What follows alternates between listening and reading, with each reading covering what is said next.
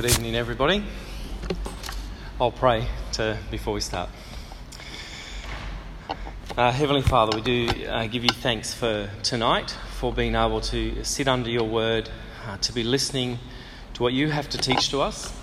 Uh, still our hearts, Lord, and help us to uh, be attentive to what you have to say to us and how you uh, would have us change as a result. we pray that you help us in Jesus' name.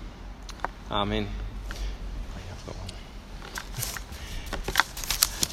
So, as Daniel started, or Dan, sorry, started off the, the service today, he said, Your goat. I've never heard that before, so that was good for me. What was it again? Greatest of all time, your goat. Um, I, was actually um, relieved because when um, I'll start in a second, but I was relieved that he actually picked a whole bunch of sporting characters. Every single one of them was a sporting character, so it wasn't that interesting? anyway, um, so what do you think about uh, when it comes to true greatness? Who comes to your mind? That's, what, that's the question Dan started us off with tonight. And maybe like Dan and I, you like sports. um, I thought about Usain Bolt.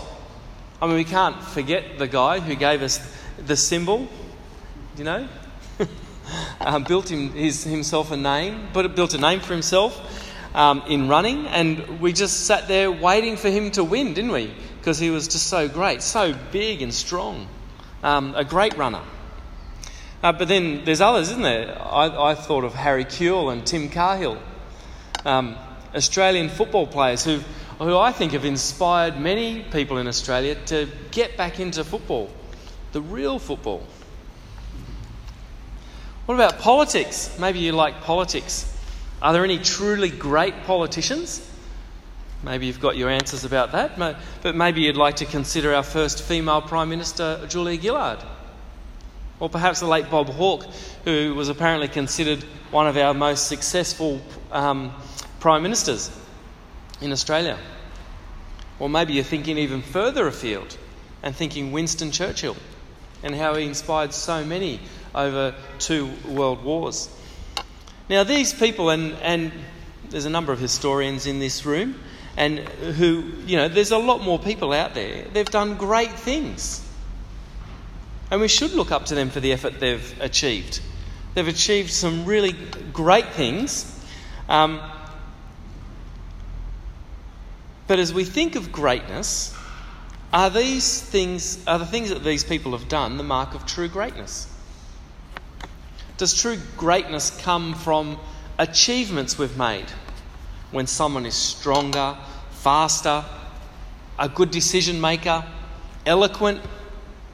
Are these actually the marks of true greatness? Well, in a way, yes, they are, aren't they?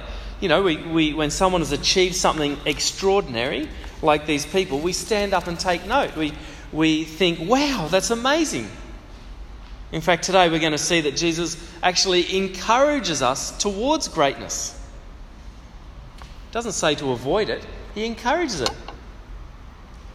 But the way he sets out true greatness is very different to sporting and political achievements.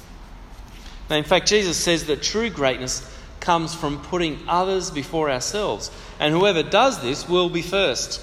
Now, as we look at Mark's gospel, we'll see that Jesus taught his disciples how to be truly great.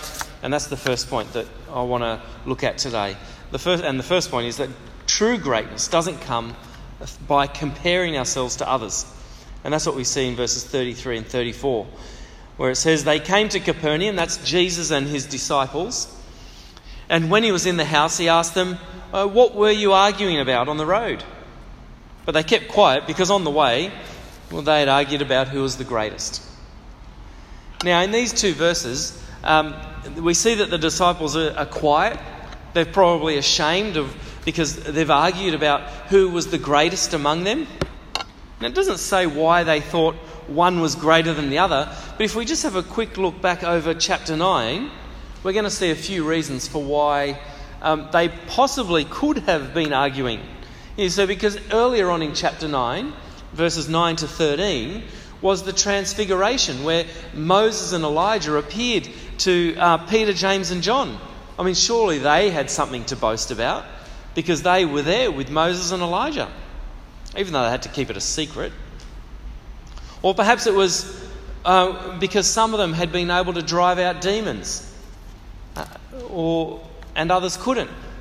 But they'd already argued about that. That was in verse 16. And then we come to verse 31. And maybe it was because Jesus told them that one of them was going to betray him. Well, I don't think they really understood what that meant at the time, but it could have been a source of tension for them and something that drove them to argue. Now, all of these are a little bit hypothetical, but, I, but, but realise that Jesus knew that they were arguing, and it's even more likely that he knew what they were arguing about. In fact, it says that they were arguing about over who was the greatest, and he knew that. And we've seen Jesus confront people in this way before, haven't we, um, in Mark's Gospel?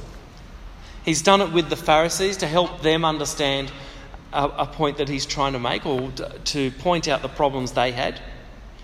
He's been able to see what's on people's hearts before. So, knowing this, he turns to his own disciples to teach them a lesson. And just like the Pharisees, well, the, the disciples are caught out this time and they're silent because of their shame.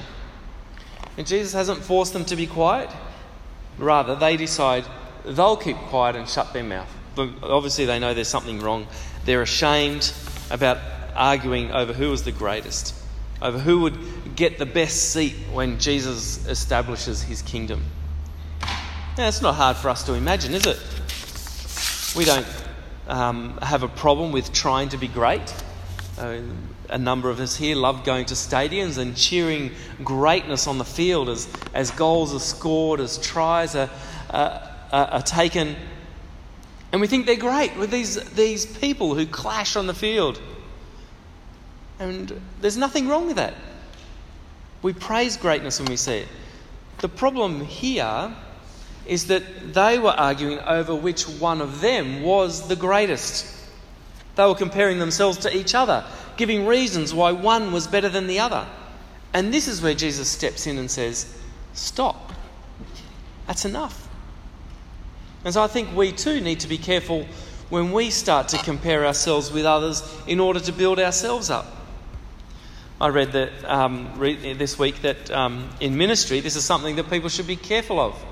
Now, I don't think this is limited to those of us in ministry. I think even in the workplace, we need to be careful uh, about how we build ourselves up. When we compare ourselves to others, often it comes at the cost of putting someone else down. I think as Australians, I think we're very good at putting people down, aren't we? and I think this is why Jesus confronts the disciples so quickly. Because for him, true greatness is so different to the greatness that the disciples were trying to come were trying to argue about. Jesus asked the disciples what they were discussing, and he realized it was a teaching moment. And rather than saying they should not try and be great, he wants them to understand what true greatness is. And that's our next point. When Jesus says to the disciples, true greatness puts yourself last and others first.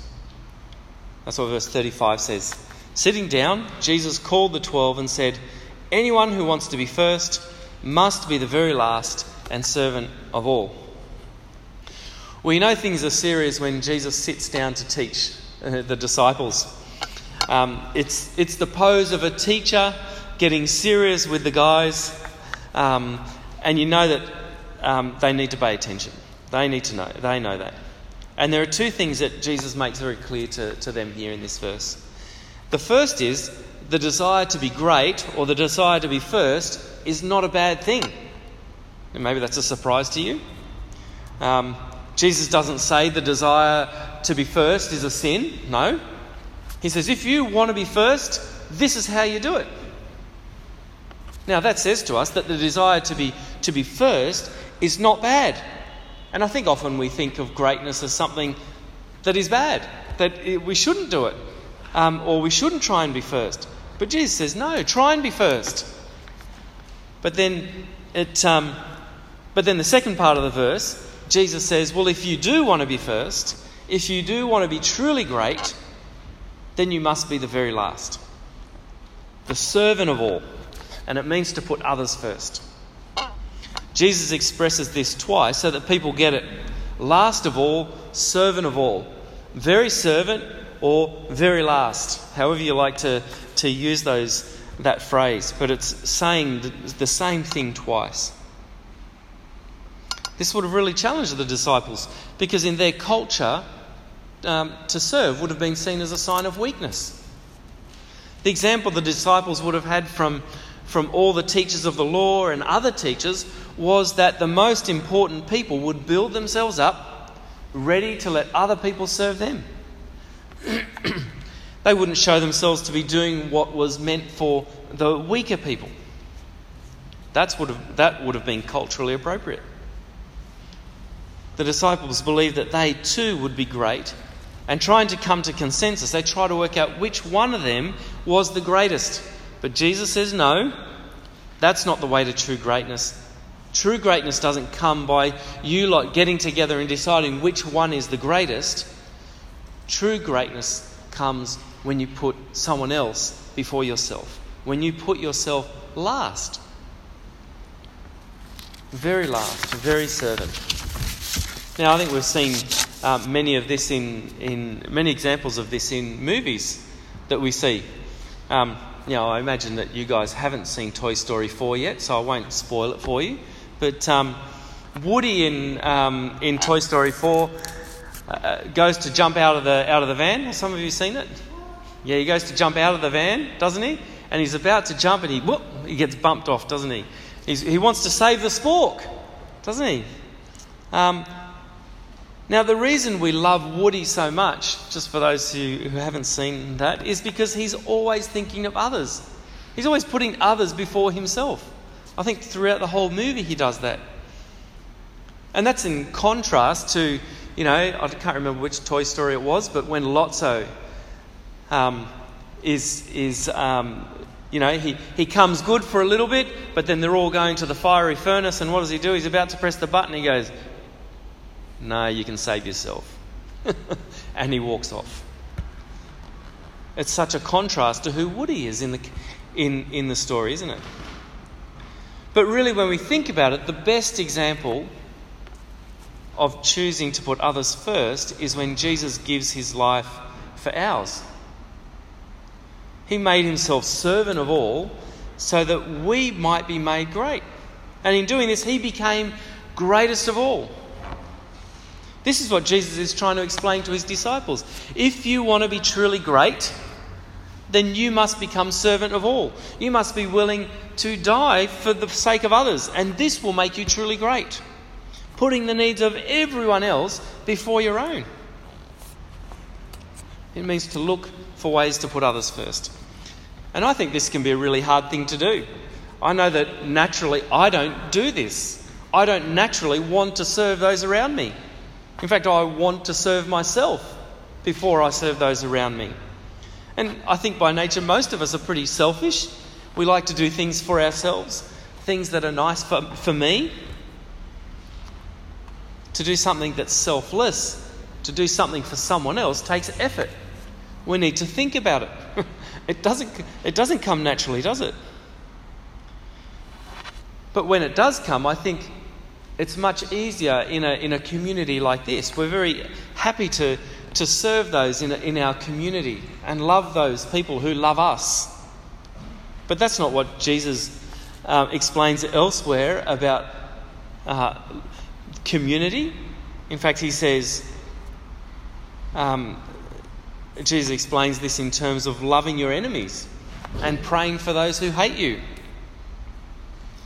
One of the examples that I heard recently um, from a friend who happens to be here in church right now, actually, um, was the, the recent times in the church in Christchurch, where, where the Christians actually stood outside the church, uh, outside the mosques, protecting those from a very different faith to, them, to their own. And here they stood, people who, who probably hate them. And here they are standing outside the mosque protecting these people. I mean, that's, that's a sign of love. And this is, and this, I think this is the type of love that Jesus expected and expects of us.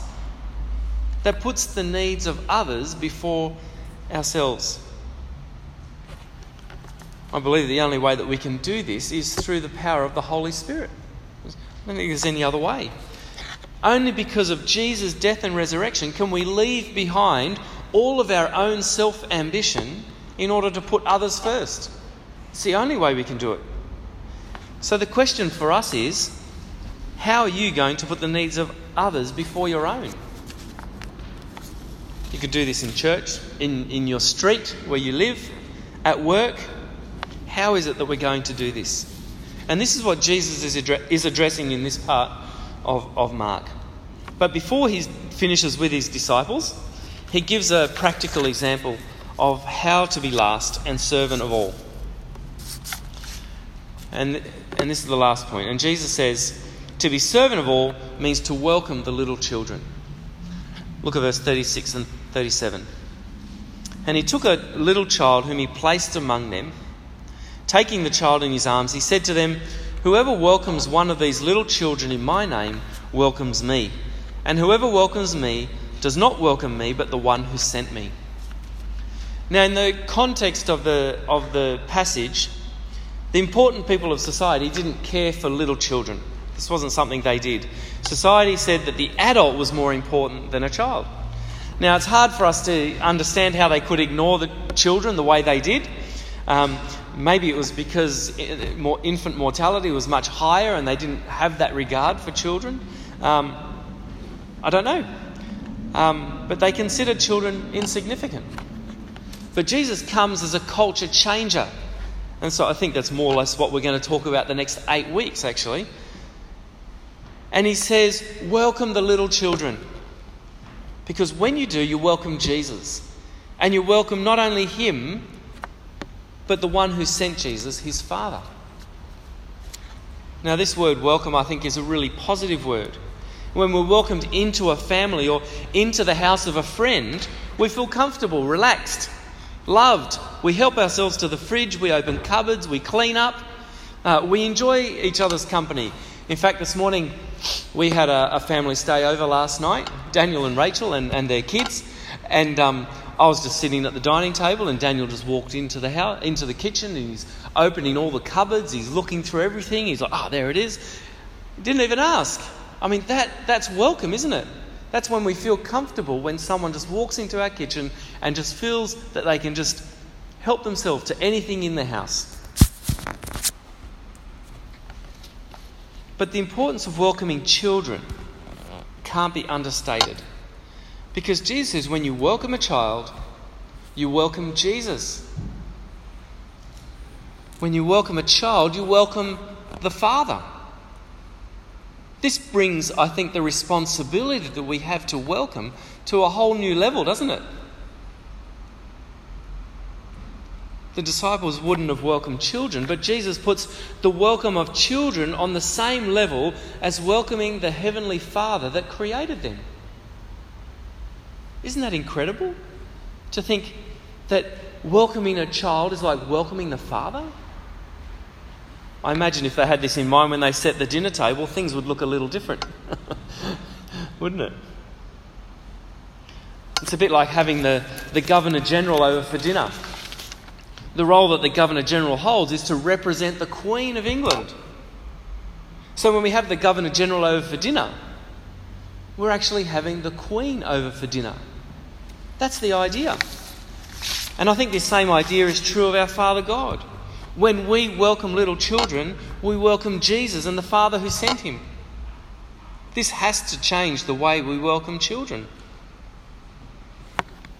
But when we think of welcoming children, we don't generally, I would say, ignore children in our society today, do we? In fact, we've probably gone way to the other side of the spectrum where we place so much importance on children that it's a, maybe it's a little bit ridiculous in your eyes. But maybe we actually neglect others in our society instead of little children. And I think that's really the point that Jesus is trying to make here. That it's about reaching out to the insignificant person in our society, Who would Jesus tell us today? Who would Jesus tell us to welcome today to give us the appropriate expression of reaching those who are insignificant? Who would that be? Maybe it's the disabled. Maybe it's the elderly. Maybe it's the poor or the homeless. Maybe it's the awkward and the marginalised. There are many people in our society today that need people like us to reach out to them. They feel insignificant because our society has determined that they are insignificant. And I believe that it's our role to change this. One of the um, one way that the Presbyterian Church is, is doing this um, well, I think, is in Allowah Children's Hospital. I don't know if any of you have been there or visited there. That's pretty amazing. But the, the hospital cares for, for children with disabilities. Now, for some kids, this is, this is their home, they, they just live there. Um, but for others, it's a place where they go to give their carers some respite. The hospital exists for the sole purpose of loving people without looking for anything in return. It is solely to love on these kids um, that can't look after themselves. I mean, they're always looking for volunteers. Maybe, maybe that's something you'd like to get involved with. What we see here is that, and what's clear for us, is that we need to open our arms and welcome those in need. I've shown what one expression could look like um, at Allowah. However, there are many ways that we can look out for those who may be treated as insignificant in our culture. And let me finish by just recapping what we've seen today. True greatness doesn't come by comparing ourselves to others, but comes when we put ourselves last and we put others first. When we become servant of all and we care deeply for those who are regarded as insignificant in our society. This is the mark of true greatness. Let's pray. Heavenly Father, we do thank you for your word and the way that it encourages us and spurs us on to think about our society and think about those around us. Uh, we do pray, Lord, that you uh, move us to action. Help us to consider who, we, who are the insignificant people in our culture, in our street, uh, in our workplace, and help us to express uh, your love uh, to them. Help us to put them first and ourselves last. In Jesus' name, Amen.